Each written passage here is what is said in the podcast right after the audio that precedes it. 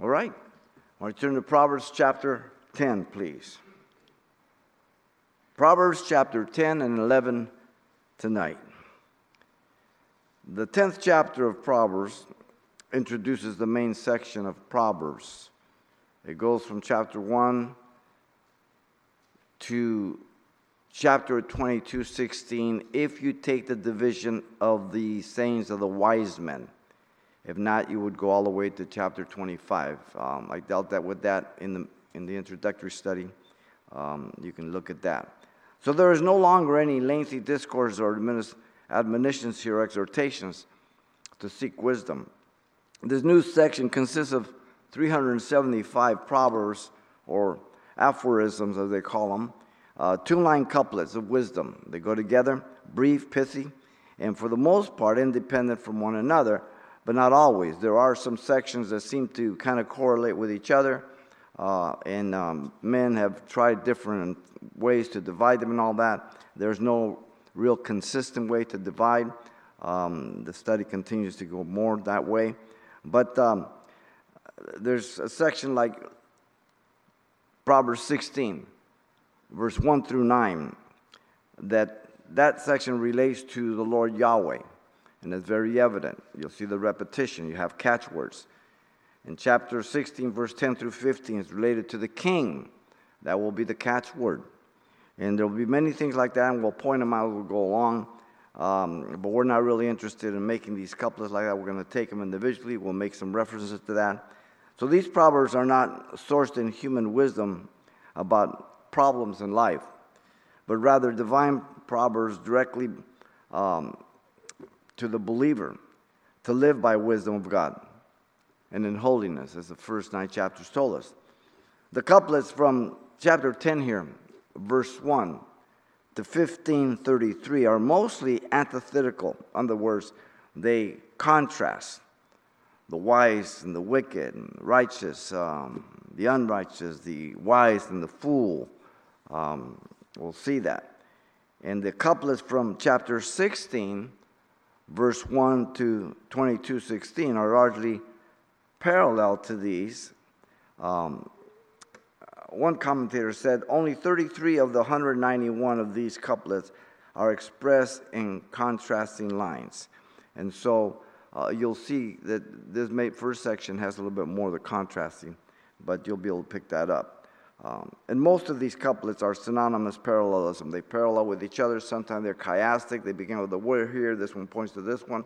That's why it's, it's broken up the way it is on a good Bible, so you can see the crisscross chiastic thing, and then you have the parallel of the thought building upon a thought.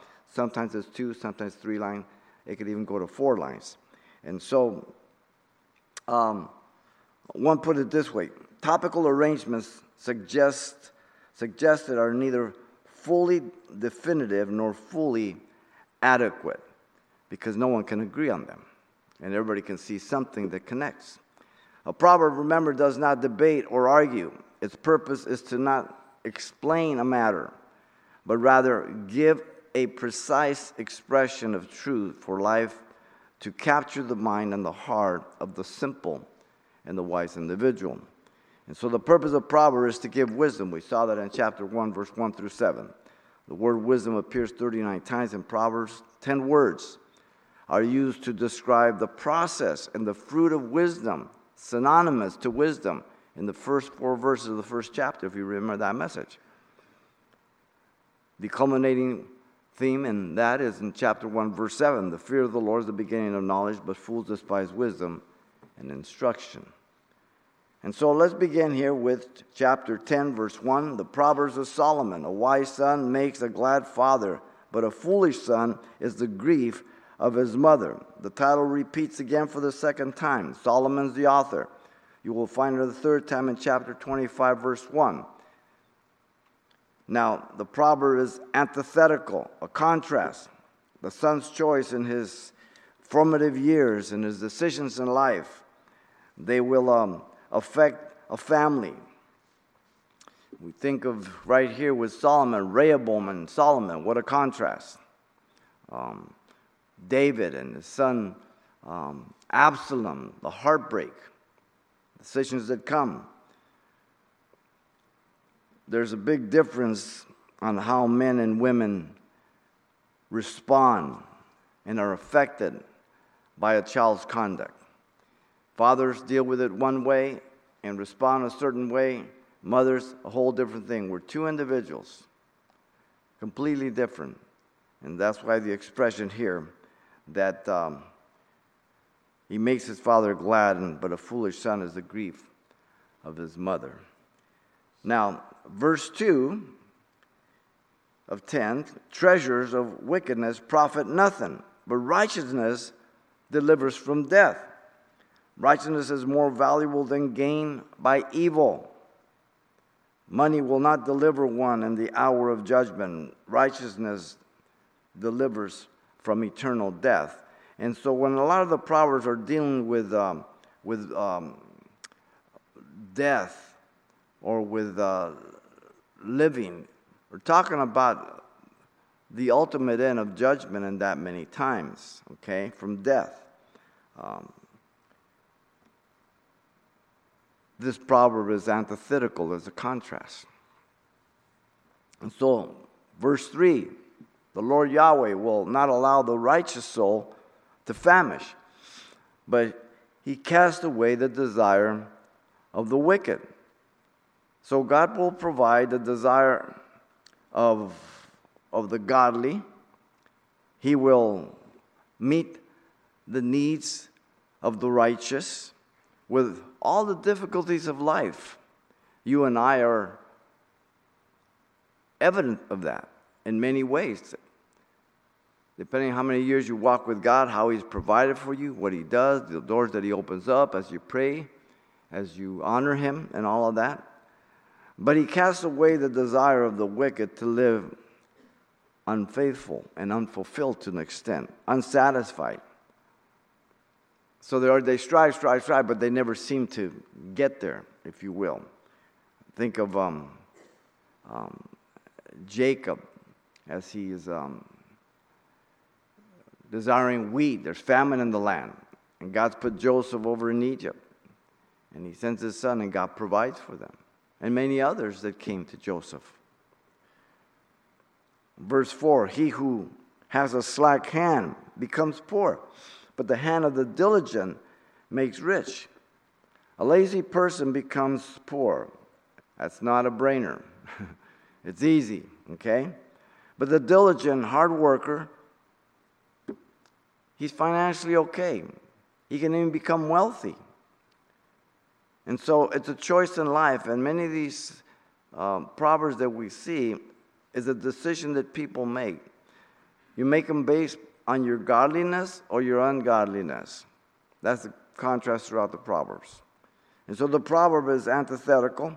It's a contrast here, as you can see. Verse 5 says, He who gathers in summer is a wise son, he who sleeps in harvest, a son who causes shame.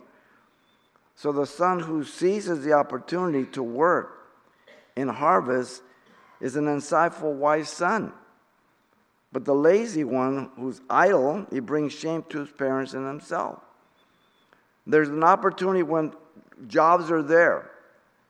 If you need to work, you take the job, regardless of what it is. Today, that's not so. The government has destroyed the work ethic and given money to everybody, so nobody wants to work anymore. And if they do, they want to get $100 an hour and do a minute's work. So it's a whole different world, but the principle still stands. And so uh, the Proverbs have much to say about lazy people. Um, Solomon didn't like them very well, neither does God. If you don't work, you don't eat, Paul told the Thessalonians. And they were a great example of benevolence, as we'll see some of these proverbs, uh, as they gave of themselves first and then uh, for the poor saints of Jerusalem. This proverb is antithetical again in contrast. Um, I'm sorry. Um, yeah, this one in contrast. And this is um, this one right here and the previous proverb are related by lazy and hard work. In case you see the connection. In uh, verse 6, blessings are on the head of the righteous, but violence covers the mouth of the wicked. The righteous reaps good things in life, but the wicked mouth is full of cruel, damaging words. We think of Esther, think of Haman. There's so many examples uh, in the Bible as well as in our own lives. We know people. Some of them our own family members, some of them our friends, or some of them that we used to hang out with. Proverbs antithetical again in contrast. And in verse 7 now, the memory of the righteous is blessed, but the name of the wicked will rot. The godly character of the righteous is remembered, it's spoken well when they're thought about. But the name or the fame of the wicked will soon be forgotten. It disappears. It's gone. In fact, when they die, we'll look at a proverb that says, Thank God he's gone. Everybody rejoices. And so the proverb is antithetical in contrast again, and this proverb and the previous one are related by an evil and righteous character. In verse 8, the wise in heart will receive commands, but a prating fool will fall. The wise in heart, his godliness takes hold of God's word. He believes that he applies it, he lives it, he walks with God, but the fool with his vain words will be cast away. So God honors his word in the heart of men. The proverb is antithetical, it's a contrast again. In verse 9, he who walks with integrity walks securely, but he who perverts his ways will become known. So the person who lives by godly character is safe in life. He's not doing anything that's adding to his hurt. There's always risk in a fallen world, a sinful world, but if you're godly, you, you remove yourself from a lot of the turmoil by where you live, how you live, and the choices you make. But the one who perverts his manner of life will be discovered sooner or later. It's just a matter of time. Again, the proverb is antithetical, a contrast here. In verse 10, he who winks with his eye causes trouble, but a prating fool will fall. The person who winks, he can't be trusted. He's, he's scamming. He, hey, he thinks he's cool. An opportunist and will bring hurt and sorrow. A babbler will be thrust away. And so the proverb is a comparison. This proverb in verse 8 and 9 are related by the conduct of the wise and the fool. In verse 11, the mouth of the righteous is a well of life, but violence covers the mouth of the wicked. The words of the righteous that bless, there's a blessing, benefits, first to themselves and to others. But the mouth of the wicked brings cruelty and injustice to others. Again, the contrast here, antithetical. In verse 12, hatred stirs up strife, but love covers all sins. Hate causes contention and strife, divides people, pits people, but love for others conceals all sin. The proverb is antithetical, a contrast again. But love here is not permissive, it's not condoning to sin. It's not saying, oh, it's okay, don't worry about it. But in view of repentance, when someone has confided in you, and we'll look at some of these proverbs also about concealing things, and they've repented, they've confided in you, and now you know they're repentant, you don't go blab it everywhere. You cover it because it's already forgiven by Jesus Christ. If you're opening your mouth and slandering people or gossiping, then you're a destroyer. Peter quotes this, 1 Peter 4 8. James 5:20 says basically the same thing. Love covers a multitude of sins when there's repentance. When there isn't, we confront that they repent. We pray for them that they may be saved or forgiven. Verse 13 Wisdom is found on the lips of him who has understanding, but a rod is for the back of him who is devoid of understanding. So the discerning and discreet godly person will speak wise words.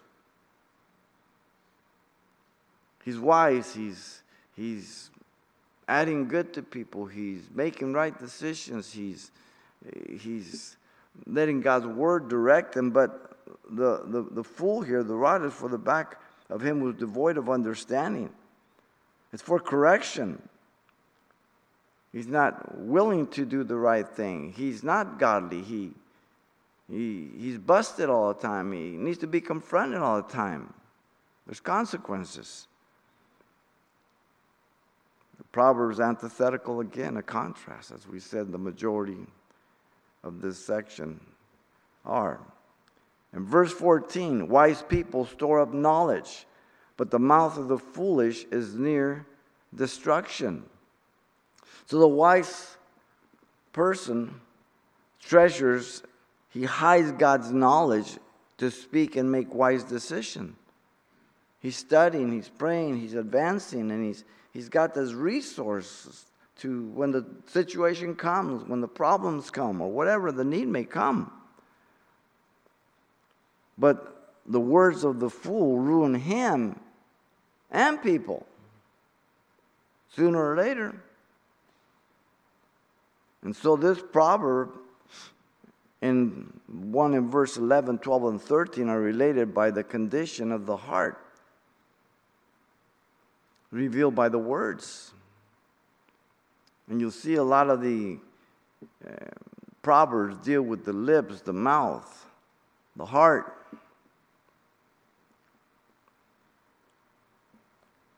Verse 15, the rich man's wealth is a strong city. The destruction of the poor is their poverty. The wealthy and rich individual protect, is protected by his money. Gives him security, a fortress, if you will, fortified city. The walls around it, no one can advance it, penetrate the city. But the ruin of the poor is financial poverty. They have no, nothing to lean back on. Stop by stop and think about this, this theft that the governor Newsom has committed against Californians with the gas prices of 400 700 900 dollar bills. Do you think he cares? Evil. Absolutely evil. He has money. He can pay whatever, which I'm sure he didn't pay that high. But the common person that's making ends meet just week to week, they have to feed their kids, put gas in the car, drive to work. That's huge. Totally criminal. But the world's always the same. Even in the tribulation, the oil and the wine is never touched. It's not affected. The oil and the wine is wealthy. It always happens. During World War II, Rockefeller was having steak. During World War II, Rockefeller was selling oil to Hitler through Franco in Spain. Nothing ever changes. Interesting. The Proverbs antithetical here, a contrast. Verse 16 the labor of the righteous leads to life, the wages of the wicked to sin. Pretty clear. None, these don't need much exposition. The reward of hard work of the righteous leads to life that's beneficial. You get the reward by choice again. It doesn't happen automatically. But income gained by wickedness leads to sin. It brings ruin to the individual and ultimately affects so many, many others. Again, the Proverbs and antithetical contrast here. Verse 17 He who keeps instruction is in the way of life, but he who refuses correction goes astray. The individual who obeys and learns from instruction and discipline is on the way to a godly life. But he who rejects reproof wanders off to his own devices. He goes into error. He refuses to listen. He knows better than God. This is a choice, and each person will influence others in their life. That's why there's such a heavy responsibility on the, on the man, the head of the home. For he will affect his wife, his children, as the head of the home, the priest of the home, spiritually, to take care of them financially, to provide things for them. And it's on him the weight. And so the greater responsibility, the scriptures give us very, very clear. Verse 17 He who keeps instruction is in the way of life. I'm sorry, I just read that one. Same one. Verse 18 Whoever hides hatred has lying lips, and whoever spreads slander is a fool. The person attempting to conceal his malicious lying is hypocrisy. And one who speaks lying words is a fool. The, the word hypocrite in the Greek comes from the theater, the smile and the frown. A person would put a mask over their face to portray someone different than themselves. That's what a hypocrite is. You're acting. False rumors to malign a person and their character, character assassination. This happens in the world and it happens in the church. It happens with non believers and it happens with Christians who are carnal. We have a sin nature still. We have to be careful. Verse 19 In the multitude of words, sin is not lacking, but he who refrains his lips is wise. So, a person that cannot control their tongue spews out sinful words. Some people just have to talk, talk, talk. And the more they talk, you just, it's just nervous talk. It's just chattering. It's, it's aimless. And sometimes the more people talk, the deeper hole they dig. But the person that cannot control or can't control their tongue, keeping it in check, they're wise. We're to think before we speak. We're to be discreet on who we're talking to. Who's the people around it? What's the location? Having discretion and wisdom. Very important. The proverb is antithetical again, a contrast. How many people have been destroyed by the tongue, and young girls and women have a greater proficiency in this? It's very, very evident. The scriptures give us that thing. In James chapter 3, 1 through 12, he speaks about the tongue, the whole chapter. He deals with the tongue in every chapter. Paul deals with the pastoral epistles about gossiping, women running from house to house. I mean, if you want to count the words, women speak twice as much as men automatically. My wife always tell me, I like the way you answer. She called me, she text me, she says, You coming home? I go, Yep. Now, if I asked her, Are you coming up here? She go, Yeah, first I'm gonna go here, I'm gonna go there, and I'm gonna come over here and everything else. Two different people just the way it is. Little girls can articulate a lot better than little boys. We're different, men and women, male and female. It doesn't mean one is inferior to the other, it means they're complements. God has made that very, very clear. And so, verse 20 of chapter 10 the tongue of the righteous is choice silver. The heart of the wicked is worth little. So the words of the righteous are more valuable than silver. The evil intent of the heart of the wicked is very little worth. Worthless, actually. Silver represents redemption in the scripture. The Proverbs antithetical, another contrast. Verse 21 The lips of the righteous feed many, but fools die for lack of wisdom. So the lips of the righteous spiritually nourish and benefit many people. But fools perish having or speaking no wisdom at all.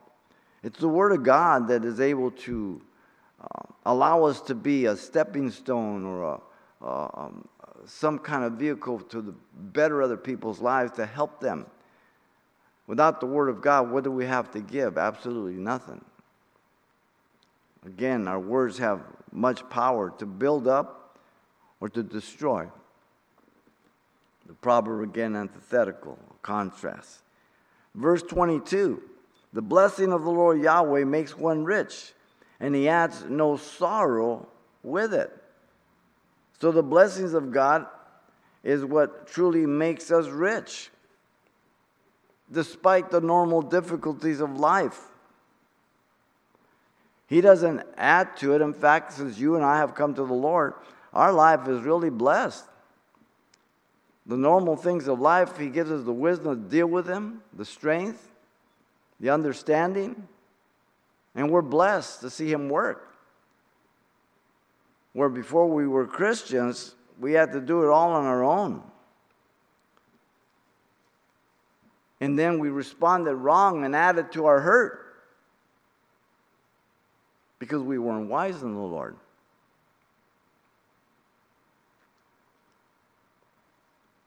And so the proverb is completive. It completes the thought, called synthetic parallelism, when the second line agrees, amplifies, or completes the first line by supplementing the original thought of the first line, the second, or if there's a third. Verse 23 To do evil is like sport to a fool, but a man of understanding has wisdom. To do evil is like laughter to a fool. He enjoys it, he takes pleasure in it. Many of us were in the world, and when we ran around, we were like that. We just enjoyed corrupting people. Everybody had a good laugh. The fool has no reference point of accountability to God. One day, for all he has done, he will have to give an accountability. Very dark day. The proverb, again, antithetical, a contrast. In verse 24, the fear of the wicked will come upon him, and the desire of the righteous will be granted. The dread of the wicked will eventually come upon him on earth and in eternity. Evil people do not have a clear conscience. Now, they can get to a place where nothing bothers them. But for the most part, they know what they've done and they always have to look over their shoulder. They always have to be watching.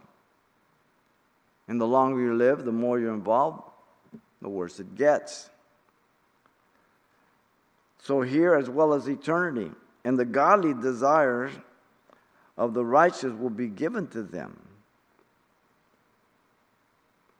You think of the evil, Herod, Judas. You think of the godly, John the Baptist. This is in this life and at death that it's talking about.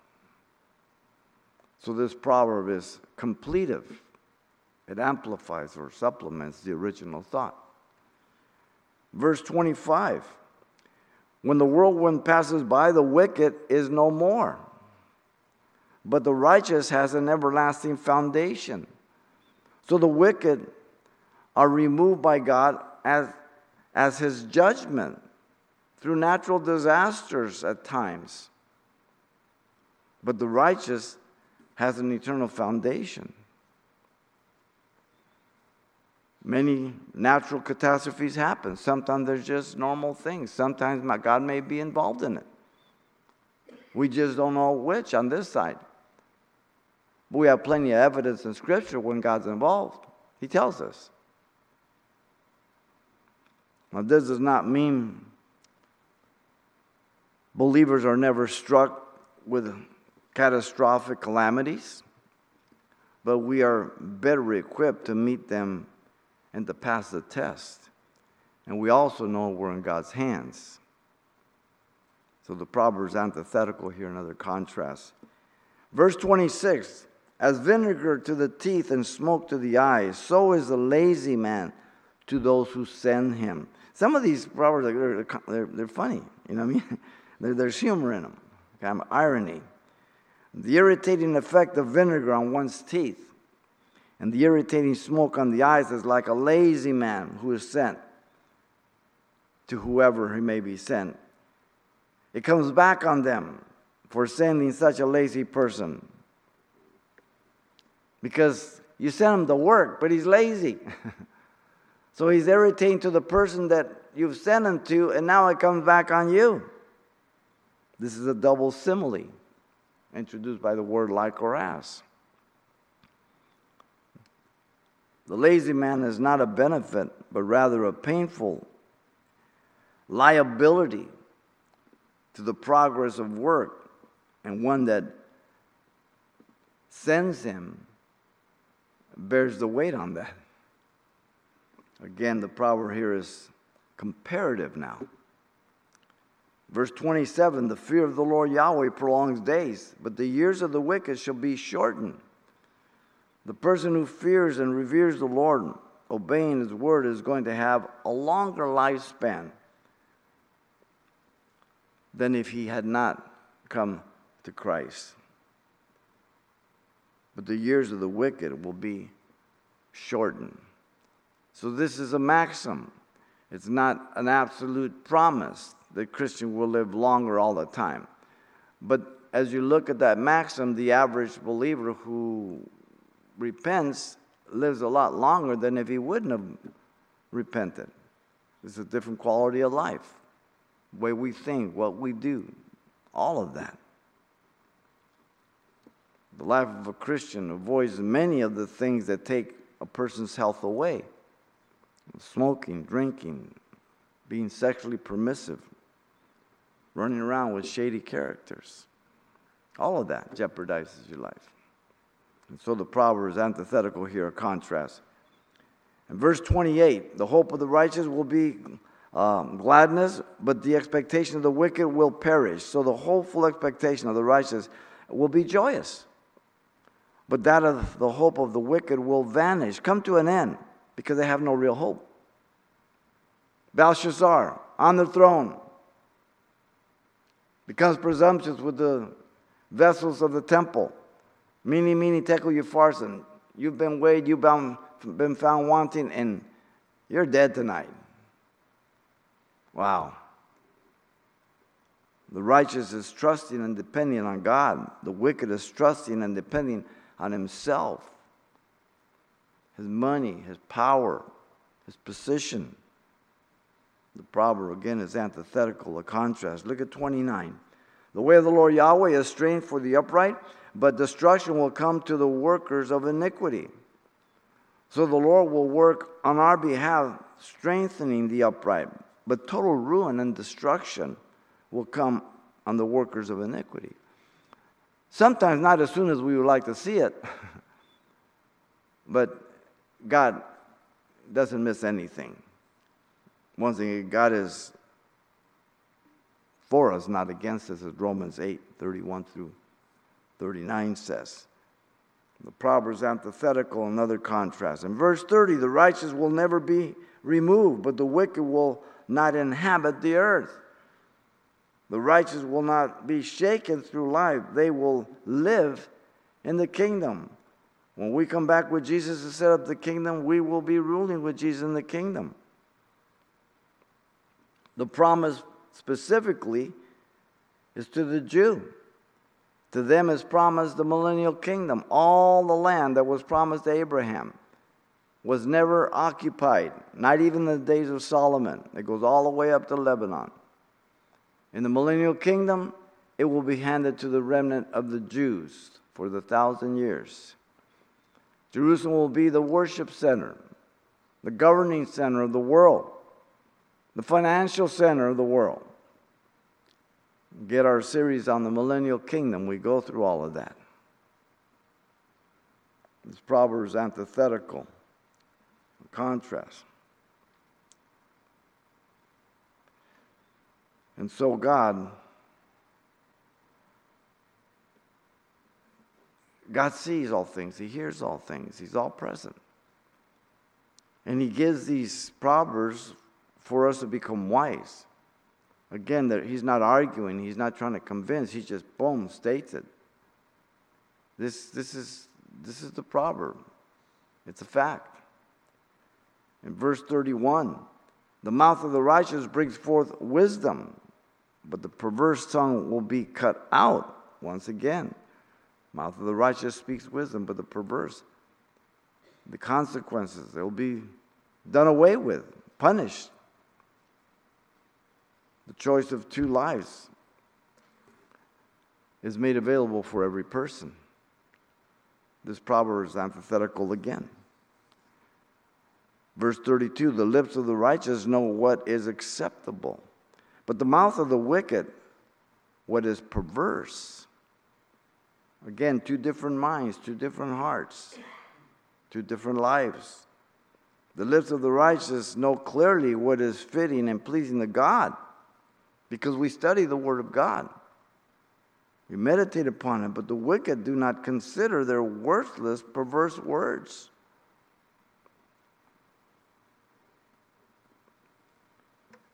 They're arrogant. They're blind to the things of God, deaf, blind.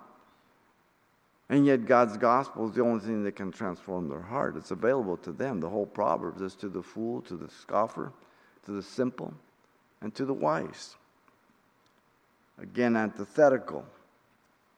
Verse 1 of chapter 11 dishonest scales are an abomination to the Lord Yahweh, but a just weight is his delight. So people would have two sets of weights then. And they're usually, typically, they have stones or something like that measured out. And uh, they would have um, ones that are light. If it was five pounds, it would be a little lighter. Uh, and then you would use those to buy. And then you would have another set that says five pounds, a little heavier, and that you would sell with that. So you would gain on both ends, dishonest weights. Uh, it was a practice of the day. Leviticus 19:35 through 36, Deuteronomy 25, 13 through 15 speaks about it, and many other portions there in the law. The Department of Weight and Balances used to come in. I used to work for Prana Market in the 60s and early 70s. And um, the department uh, had that agency, and they would just come in unannounced. And they would come in with their weights and their measures, and they would set your scales and make sure that you were accurate.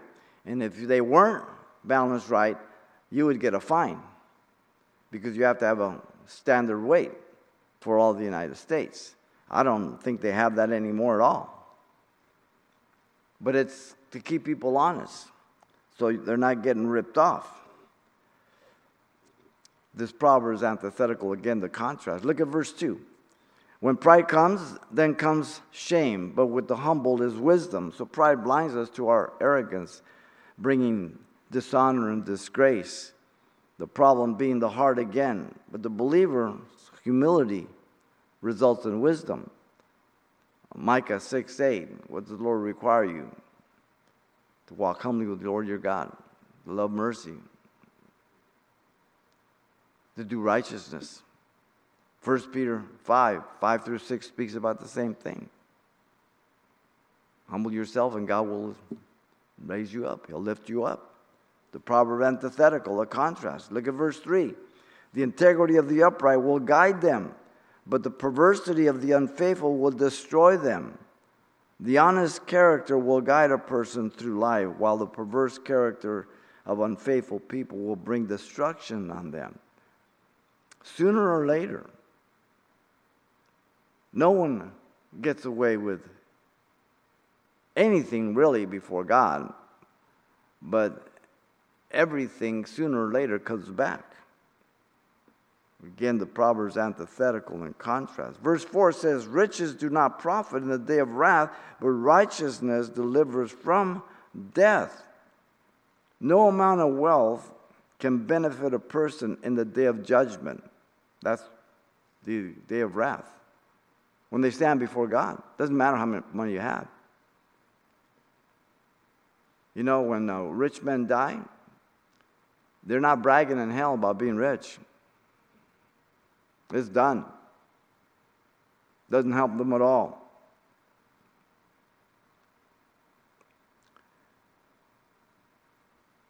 The godly are safe from death. We've passed from death unto life.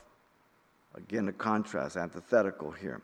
Verse 5 The righteousness of the, of the blameless will direct his way aright, but the wicked will fall by his own wickedness. So the godly life believer will direct him in, as he continues to walk in the straight way and godliness through God's word, while the wicked person will fail by his very own wickedness. He brings it on himself.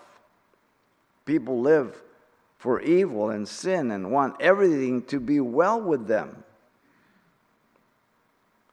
The proverb again antithetical, contrast. Verse 6 The righteousness of the upright will deliver them, but the unfaithful will be caught by their lust.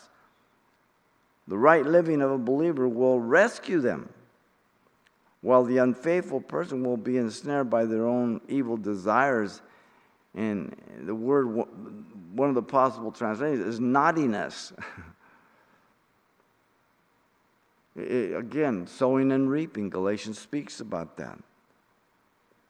The rescue at times is by God's miraculousness of the believer, by his wisdom, and sometimes taking us home. We don't know. Proverbs um, 4 through 6 in this verses, verse 4 through 6, related to by righteousness. Verse 7 When a wicked man dies, his expectation will perish, and the hope of the unjust perishes. So the wicked and unjust person, when they die, will perish, and their hopeless hope, which is no hope at all, will come to an end being spiritually bankrupt. One is planning, the other one's wishing, but it doesn't matter. And they're always trying to accomplish it, but it doesn't come, and they die, and it's totally gone. The only hope is in Christ Jesus. This is a contemplative proverb, completive of the first line by the second line. Verse 8 The righteous is delivered from trouble, and it comes to the wicked instead. So the righteous deliver from trouble by his godly living, and at times God intervenes and directs it towards the wicked. He defends us. It might be in a court, it might be in, a, in some family matter, it might be in some neighborhood matter, whatever it may be. And we're praying, God, please intervene. God, help me. Give me the wisdom, whatever it may be.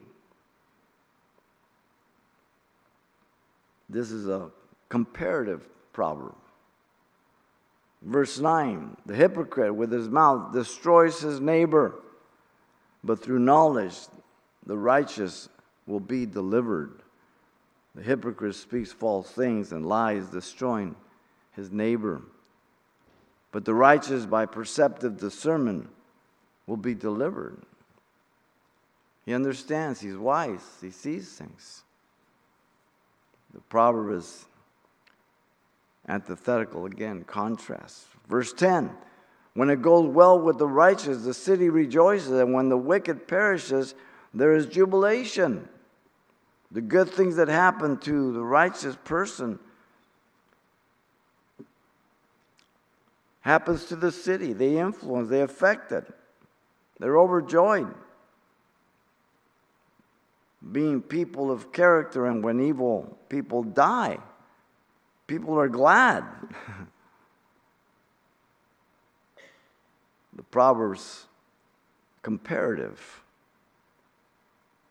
Verse 11 By the blessing of the upright. The city is exalted, but it is overthrown by the mouth of the wicked.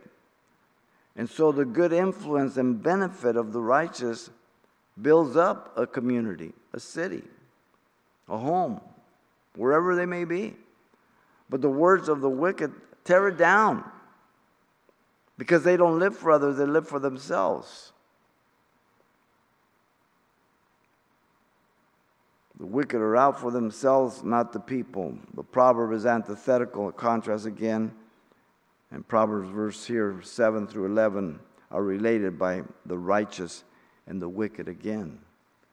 Verse 12 He who is devoid of wisdom despises his neighbor, but a man of understanding holds his peace. So the person who lacks a wise heart sees his neighbor as insignificant to him. He exalts himself above him. But a man of discretion minds his words. The man void of wisdom fails to realize he's going to live next to this neighbor for years. So they should be on good standings and be there for one another. Especially in those days when there's not that many houses that are close by unless you live in the city. You're out there in the country. The proverb, again, antithetical, the contrast. Verse 13 the talebearer reveals secrets, but he who is of a faithful spirit conceals a matter. A gossiper reveals private things, but a person of integrity conceals the private matters. You're a person who can be trusted. And someone confides in you, understanding responsibility and the trust that's given to you. Some people are not trustworthy. And a person needs to have discretion about who they reveal private matters to, who they speak to, on matters that are of great importance. This proverb, again, is antithetical, a contrast. Verse 14, it says, Where there is no counsel, the people fall. But the multitude of counselors, there is safety. So when people do not get good advice, uh, they're going to get in trouble. Um, but with many advisors, there's protection. Many people don't seek good advice until after the consequences, and more so when you're talking about maybe uh, national leaders in that. You know, um, multitude of counselors. You know, people that have been around and they're wise to make wise decisions. The proverb again is antithetical. Verse 15: He who is surety for a stranger will suffer, but one who hates being surety is secure. We've seen this before um, in the Proverbs. The person who co-signs to stand behind a stranger's debt will regret the cost to him. But a person who does not co-sign for another's debt is safe. We saw this in Proverbs 6 1 through 5. Even in family members, this can be a very troublesome thing and can destroy family relationships um, because not everybody's upright and sometimes try to take advantage. The proverb is antithetical, again, a contrast. Verse 16 says, The gracious woman retains honor, but ruthless men retain riches. So, godly women retain the true riches is her honor. But the violent oppressor holds on to the riches gained by evil. The difference is the godly knows the greater riches of honoring God rather than enriching himself. The problem, again is antithetical here, a contrast. Verse 17 The merciful man does good for his own soul, but he who is cruel troubles his own flesh.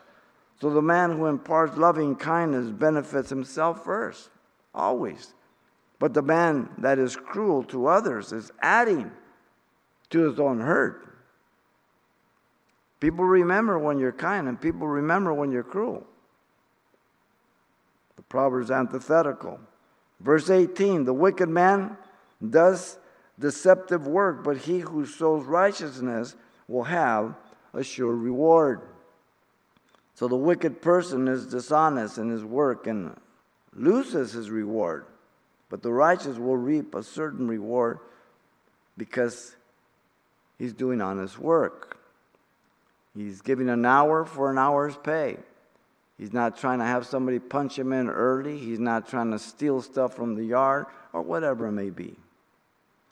This again um, can be in business and helping others um, or in personal relationships, especially, and men with women.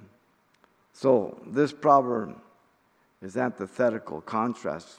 Verse 19 As righteousness leads to life, so he who pursues evil pursues it to his own death. Every person living godly will live eternally. So the pursuer of evil, he doesn't know. But his ruin will be eternal. Not just here. Galatians 6, 7, and 8 again, sowing and reaping. The spirit gives life, the flesh brings death. This is a comparative parable. Verse 20 says, Those who are of perverse heart are an abomination to the Lord Yahweh, but the blameless in their ways are his delight. What a difference. What a contrast here. The people that are perverse are distinguished. They're a stench to God, abomination. But the godly are his delight. God is holy. He cannot look upon sin with approval or permission. He's the epitome of holiness. Habakkuk 1, verse 12 through 13. Again, the contrast, antithetical. Verse 21 though they join forces, the wicked will not go unpunished, but the prosperity of the righteous will be delivered. No matter how many wicked people join together, they will be punished by God. But the children of the righteous will be delivered by God from punishment. They're acquitted if they're born again. Big difference. The evil men in power believe they will never have to give an account of their evil because they do not believe in God. Yet, He will punish them. The Proverbs antithetical again. Verse 22 As a ring of gold in a swine's snout, so is a lovely woman who lacks discretion. A pig with a golden gem in its nose. It's out of place, it's a contradiction. Just as a beautiful woman that has no discretion. They used to wear nose rings. Today, that's in fashion. You don't put it on your pig. You don't put it on your dog. It'd be out of place. This is a comparative proverb. And how often we see this today, the women of our day, in so many ways, they're so out of place in how they conduct themselves, how they speak, how they think, as God has created them in His image, in His likeness, with very specific purpose and function, and so contrary. Verse 23 the desire of the righteous is only good, but the expectation of the wicked is wrath. The intent of the godly is to do good, but the goal of the wicked is rage. The difference is the transformation of the heart by God. The proverb again is antithetical.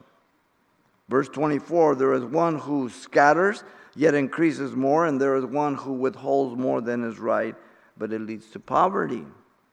This deals with finances. there are gracious, benevolent people that give freely, and God seems to continually provide more for them than those that are tightwads. And through the years, talking to contractors, some of the worst people to pay for a job are rich people. They, they, they just don't want to write that check, or they'll cancel the check. Amazing. Jesus said in Luke 6 37 38, Given it will be given to you. Good measure, pressed down, shaken together, and running over, will be put into your bosom. For with the same measure that you use, it will be measured back to you. Benevolence, kindness, is what he's talking about. Um, Paul deals with also with giving like that in 2 Corinthians chapter 8 and 9, and he gives the whole principles on giving, and that it never should be by force or by pressure, but from the heart, where we're willing, that God is dealing with us and stuff like that. And that's why I abhor when churches and radio programs, all they do is spend time begging for money and pressuring people and giving sad stories and offering their trashy books. Why don't you offer Bibles instead of your books? The Bible is the first print, doesn't need interpretation. Just have people read it. And that's got to teach them. God will take care of that. And so the Proverbs antithetical. Verse 25 The generous soul will be made rich, and he who waters will also be watered himself. This again, the same principle of providing um, by the previous proverb. Paul shares that again with the Philippians that they gave to him in Philippians 4 11 through 12. And again in 2 Corinthians 8 and 9, he deals with that as the Thessalonians were so gracious. This again is um, a completive parable there.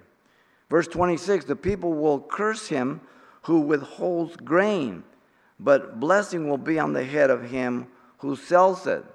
So the people will despise the person that refuses to sell grain or provide grain because he's cruel and greedy. He's hoarding it so he can jack prices up, maybe, or just being cruel. But blesses the one who sells them. We look at Joseph again. He opened up the granaries and fed people. The Bible speaks about him. And Pharaoh putting him second in charge. The Proverbs antithetical contrast again. Verse 27 He who earnestly seeks good finds favor, but trouble will come to him who seeks evil. The godly person having good intentions will be accepted by God as well as by people, but trouble will come to the one intending to seek evil by men who find him out and by God for sure. When someone has good intentions and things do not work out the way they expect, people are gracious and honorable to that because they see his heart, his intention. But when someone's scamming them, that's a whole different matter. Again, the proverb is antithetical here, contrast. Verse 28 He who trusts in his riches will fall, but the righteous will flourish like foliage. So the person trusting in his riches will be devastated when they are gone. Riches have wings, we'll come across that proverb. Riches are very uncertain, while the righteous will blossom, trusting God for what He has provided. You're a steward. You live within your means. You thank God for what you have. Your priorities of what you buy, how you buy, what you spend are so different than when we were in the world trying to impress in the world, trying to have everything everybody else has, or whatever it may be in competition. That should never be for a Christian. Verse 29 He who troubles his own house will inherit the wind, and the fool will be servant to the wise heart. Wise of heart. So a person who does not manage his own house well, or by perhaps as the head risking, taking big risks that are unwise, will destroy his home financially and security of his home. And he'll end up being a servant to someone else. In those days, you would sell yourself off to pay a debt for six years. The seventh, they let you loose. The proverb is completive here. Verse 30 The fruit of the righteous is the tree of life, and he who wins souls is wise.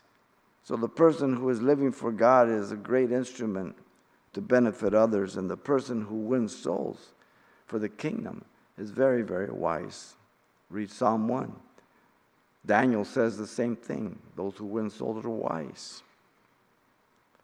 The proverb is completive here. Verse 31 If the righteous will be recompensed on the earth, how much more the ungodly and the sinner? God will reward the righteous on earth as well as the ungodly according to their evil. And certainly at the judgment, that will be absolutely sure. The proverb is a completive one. And so, this is a sample of the proverbs we will cover. two chapters at a time. They're, uh, they're very instructive. They don't really go out of date. Some of the things with the harvest and stuff like that, it just, the principle gets carried over to work. Um, but they're, they're God's word, not man's proverbs. These are the ones that God gave to Solomon. Let's pray. Father, thank you for your grace, your loving goodness. We love you. We thank you. Thank you for your word, Lord. Thank you for your goodness.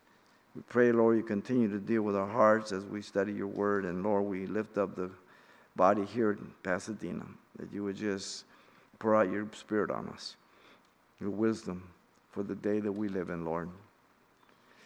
As you're praying, if you don't know Jesus Christ as your Lord and Savior, maybe you're here, maybe you're over the internet.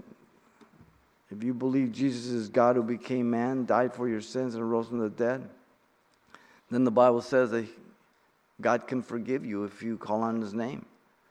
All of us miss the mark. All of us have a sin nature. And unless we repent of our sins, Jesus said we will never see the kingdom of God. We can't earn it, we can't buy it, we don't deserve it, but He gives it to us freely if we agree that He was the payment of sin on the cross.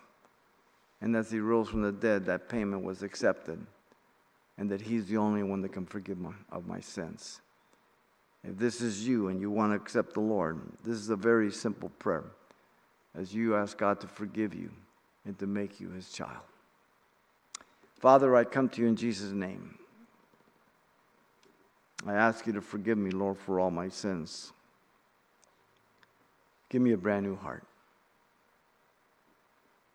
Baptize me with your Holy Spirit. I accept you as my Savior and Lord. In Jesus' name, amen.